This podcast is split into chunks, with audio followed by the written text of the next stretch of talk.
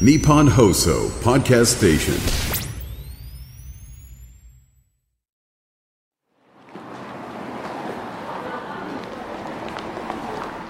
若者の活気と大人の余裕が交差する街有楽町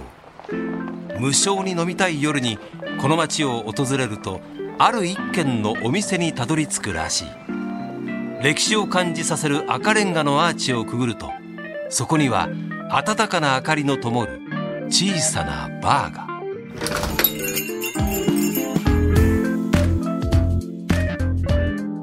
鈴木信之ノブバー。今夜も開店のお時間です。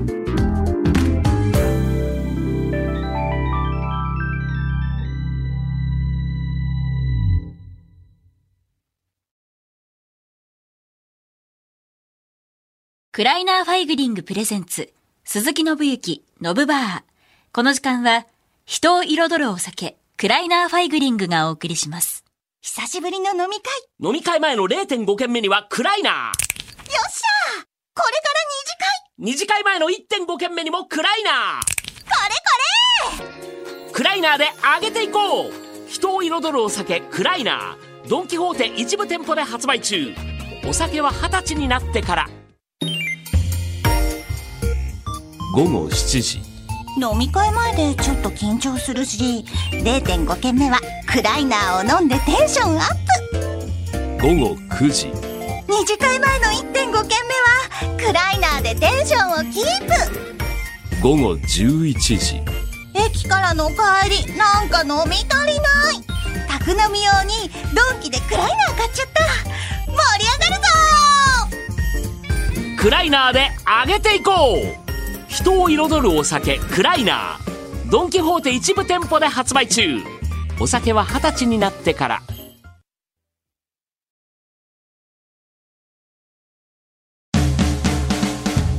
鈴木信之ノブバー。いらっしゃい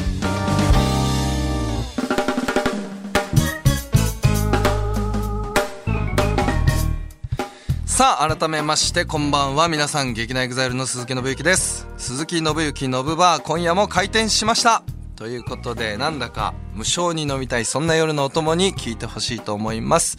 それではまず乾杯をしたいと思います。皆様お酒を手に持たれてる方は一緒にお酒を乾杯できたらなと思っております。ちょっと蓋がこちら開きません。手が滑っております。まとりあえずまずは乾杯ということで、えー僕の目の前にはですねドイツ生まれの目のロゴが特徴的な小瓶のお酒クライナーファイグリングが置いてあります。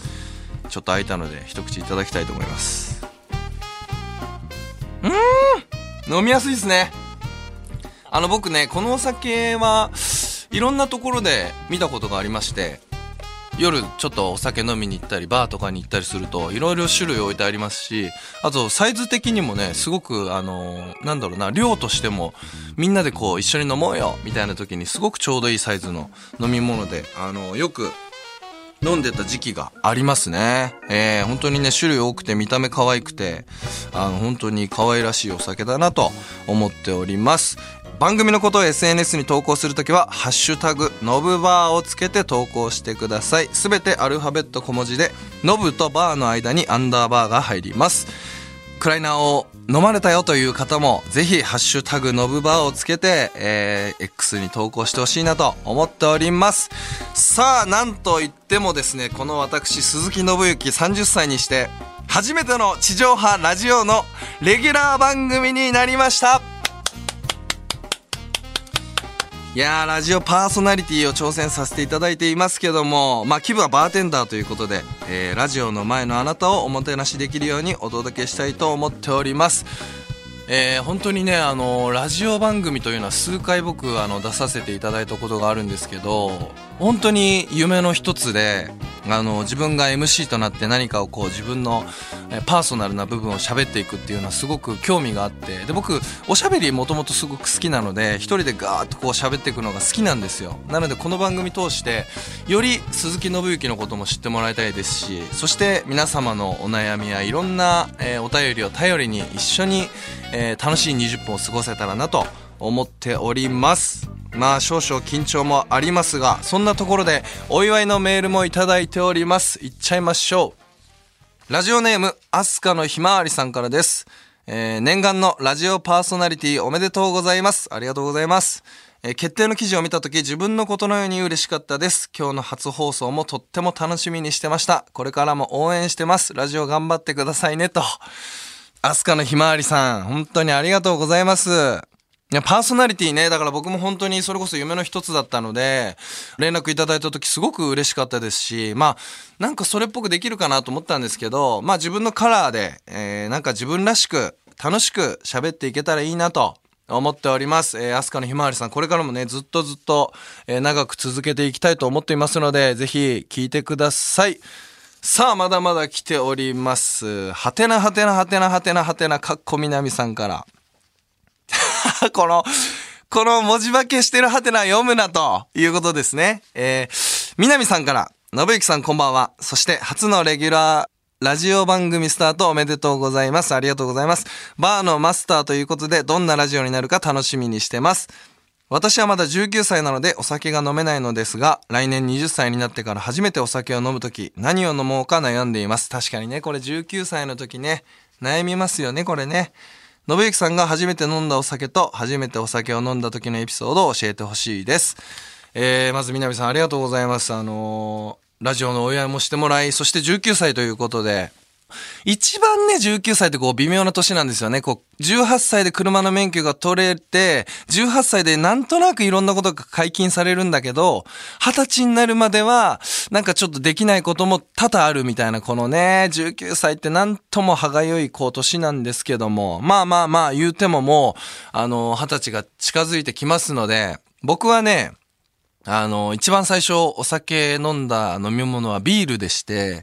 その時あの、ヒロさんにですね、えー、お寿司屋さん、いわゆる本当にカウンターの7席、8席しかありませんというお寿司屋さんに初めて、えー行かせてもらって、そしてヒロさんに二十歳の誕生日おめでとうとお酒を継いでいただいて、それはね、本当に僕はもう10年前になってしまいますけども、まあ一生忘れないだろうなという経験ですね。本当に笑顔で優しく、これから一緒に頑張っていこうぜということでお酒を継いでくれたヒロさんをすごく嬉しかったです、僕は。さあ来年、いよいよ二十歳になるということで、まあこれからね、あのお酒とたくさん付き合っていくことになると思いますし、いいお酒との関係を築いていってほしいなと思っております。南さんありがとうございます。ということで、お祝いのメールをいただいたので、ご紹介させてもらいました。たくさんのメッセージありがとうございます。そして、今夜からスタートなので、今日はバーテンダーの僕、鈴木信之がどんな人間なのかお話しできればと思っております。まず、僕はですね、1992年10月14日生まれの30歳になります。えーもう少しで、あの、10月なのでですね、31歳ですね。だからオンエアの4日後は、誕生日で31歳になっております。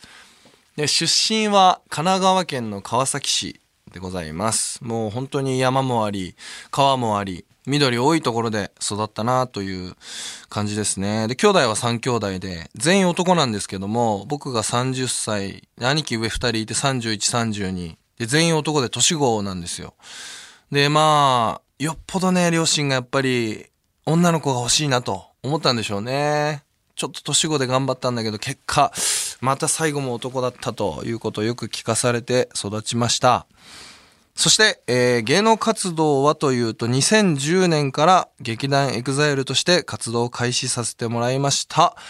今ではですね、いろんなドラマや映画など、いろいろやらせてもらっています。過去の作品は、ラジエーションハウス、今日から俺は、東京リベンジャーズ、霧島部活やめるってよなど、たくさん、えーやらせてもらってますね。そして、過去にはですね、LDH のうちの会社にジムがあるんですけど、そこのジムの、あの、紙にですね、各種目ごとに、あの、1位の人の記録と名前が張り出されるみたいなシステムが、まあちょっと今あるのかわかんないんですけど、僕が通ってた二十歳前半の頃はあったんですけど、そこで、あの、ベンチプレスの記録を、エグザイルの小吉さんが100キロで持たれてたんですよ。で、僕も当時ベンチプレスにものすごくハマってて、もうほんと朝8時にジム行って、ベンチやって、で、夜また10時ぐらいからベンチプレス上げに行って、まあ他の有酸素運動とかもしたんですけど、まあその中であの記録ちょっと抜かしてみたいなと思いまして、小吉さんが持ってた100キロの記録を5キロ上回って105キロで更新したんですよ。そしたら次の日から、あの、すぐにその記録の紙がですね、張り替えられていて、ベンチプレス105キロ、鈴木信之っていう名前がこう書いてあったんですよね。この各種目でそれぞれ1位の人しかこう名前が張り出されないので、あの、いつか乗ってみたいなというのがみんなこう思ってた気持ちの中の一つにあってですね。な、正吉さんも、あの、見たんでしょうね。僕もふとまたジムに行ったタイミングで、まあまた自分の名前があるだろうなと見たら、小吉さんの110キロになってたので、まあちょっと悔しいなと思いながら、まあまたバコッと一発、おりゃーという感じで上げて、115キロ鈴木信之。これまた塗り替えてですね、次の日また行って、もしかしたら塗り替えられてるかもなと思ったら変わってなかったんですよ。で、大体ね、ジム行く時間も一緒なんですけど、正吉さんその日いらっしゃらなくて、あ、珍しいなと思って、あの、とあるスタッフさんに、あれ今日正吉さん、珍しくジム来られないんですねってお話したら、ちょっと腰をやっちゃったみたいで っていうことで、あの、あんまりね、こう、張り合いすぎると、こう、怪我につながるということもありますから、まあ、僕の記録がまだ抜かれてるのかどうなのかちょっとわかんないんですけど、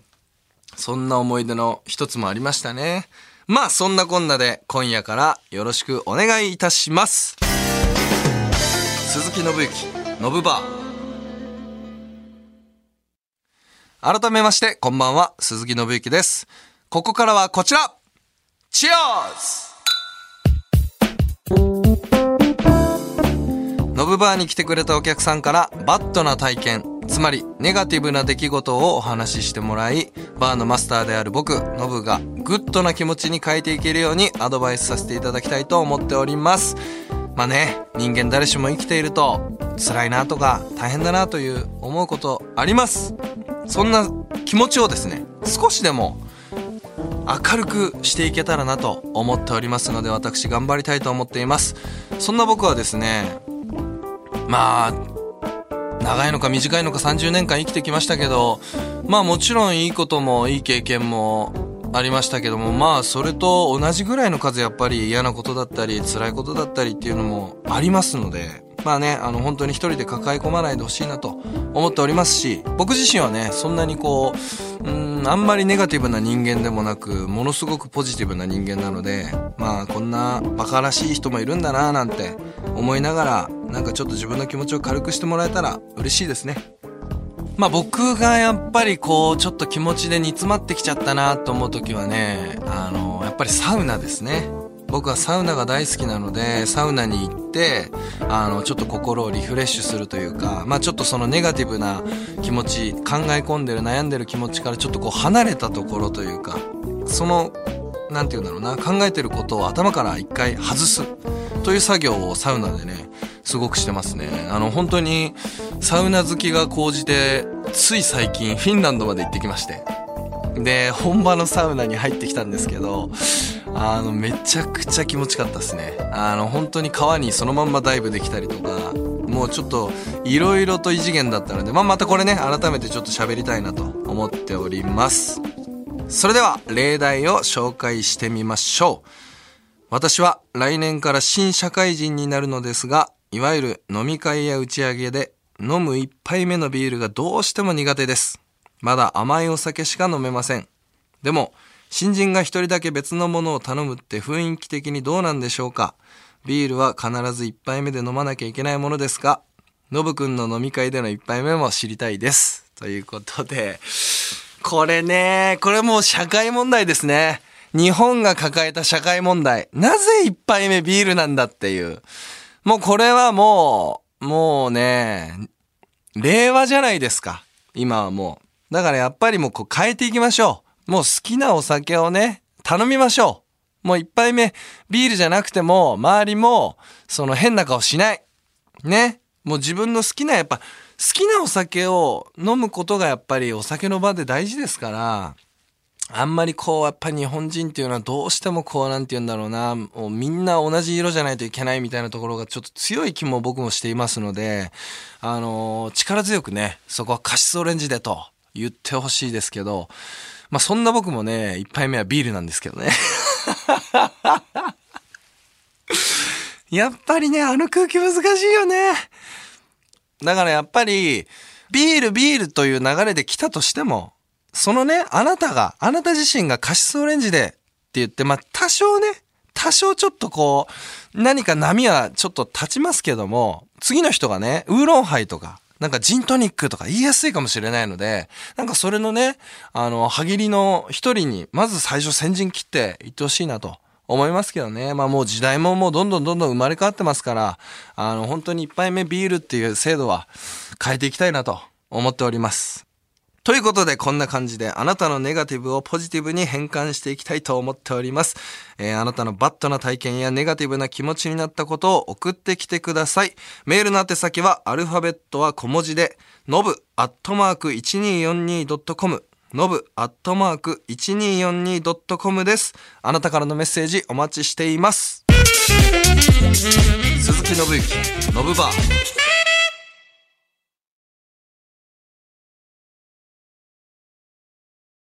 久しぶりの飲み会。飲み会前の0.5軒目にはクライナー。よっしゃこれから二次会。二次会前の1.5軒目にもクライナー。これこクライナーで上げていこう。人を彩るお酒クライナー。ドン・キホーテ一部店舗で発売中。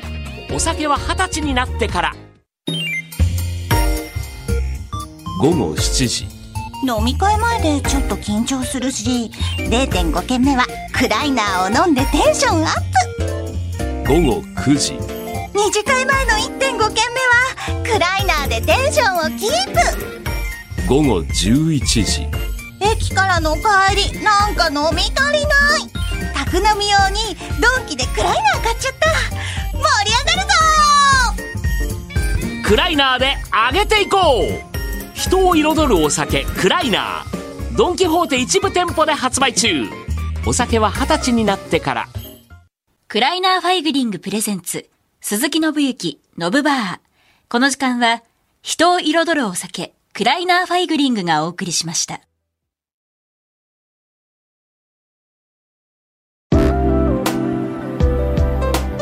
鈴木伸之ノブバー閉店のお時間ですこの番組は日本放送が運営するポッドキャストサイト日本放送ポッドキャストステーションでもアーカイブを聞くことができます。毎週火曜日に配信するのでそちらもぜひお聞きください。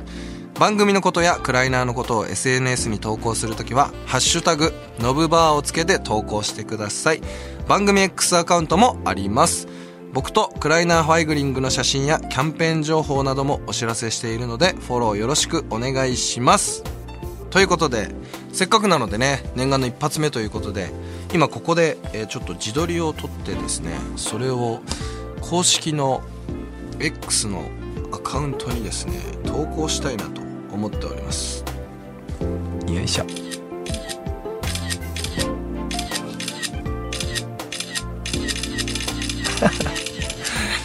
はい、ということで、これは何枚かね。やっぱりね、自撮りっていうのは、こう、なんもう何十枚、何百枚も撮って、その中からいい、いい素晴らしい、この奇跡の一枚選ぶっていう作業が大事ですからね。はい、ということで、今後ね、もしかしたらね、プレゼント等々もあるかもしれないということもありますし、まあ、今回ね、あっという間の初回放送だったんですけども、うーん、あっという間に終わっちゃいますね。やっぱりね、あの、本当に短い時間の中でね、あの、皆さんとこう、毎週毎週楽しい時間にしていけるように、今後もしていきたいなと思っています。そして、今後、ノブバーに来店してほしい人。これね、あのラジオの番組やらせてもらいますということを、あの、インスタグラムのストーリーで、ポンと上げたところ、マイファーストストーリーのヒロが、ぜひ呼んでくれと。一番に連絡くれて、あの、ヒロとかね、呼びたいですし、で、同じ会社だとね、あの、石井杏奈ちゃん。今女優で頑張ってますけども、石井ちゃんとも、あの、ちょくちょく、本当にたまにですけど、やりとりすることがあって、ぜひ、あの、ラジオ番組に来てくださいって言ったら、ぜひぜひ、あの、いつでも呼んでくださいということを言ってくれましたし、まあ他にもね、結構いろんな女優さん等々も、あの、広瀬アリスとか、僕、仲いいんですけど、多分呼んだら来てくれんじゃないかなと思ってるので、まあそうですね、まあ、いろんな人がね、来てくれてもちょっと、おもてなしできるかどうかっていう問題がね、これまた出てきますから、まあでもね、楽しくね、お話できたらすごく嬉しいですけど、まあ本当にね、みんな活躍してるので、なんか、忙しい中でもいろんな人にこうゲストでね、リラックスして来てもらえる番組になったら嬉しいなと思っております。さあ、それでは鈴木信之信バー閉店になります。またのご来店をお待ちしております。